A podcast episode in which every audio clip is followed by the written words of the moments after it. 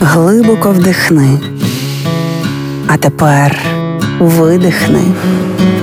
Ти знаєш, що ти відчуваєш, а ми знаємо, чому. Програма є мозок. Другий сезон. Поради від психологів, як не зламати мозок об війну. Проєкт створено за підтримки програми партнерства у галузі масмедіа в Україні UMPP.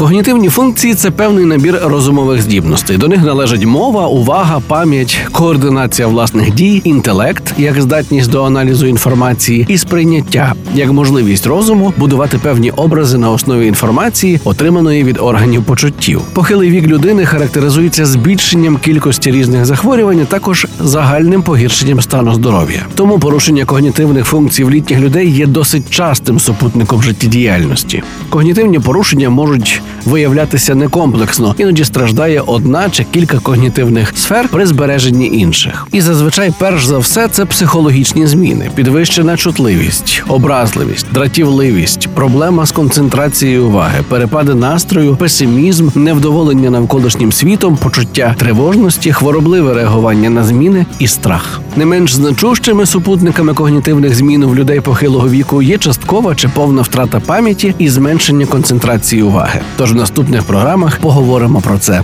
докладніше.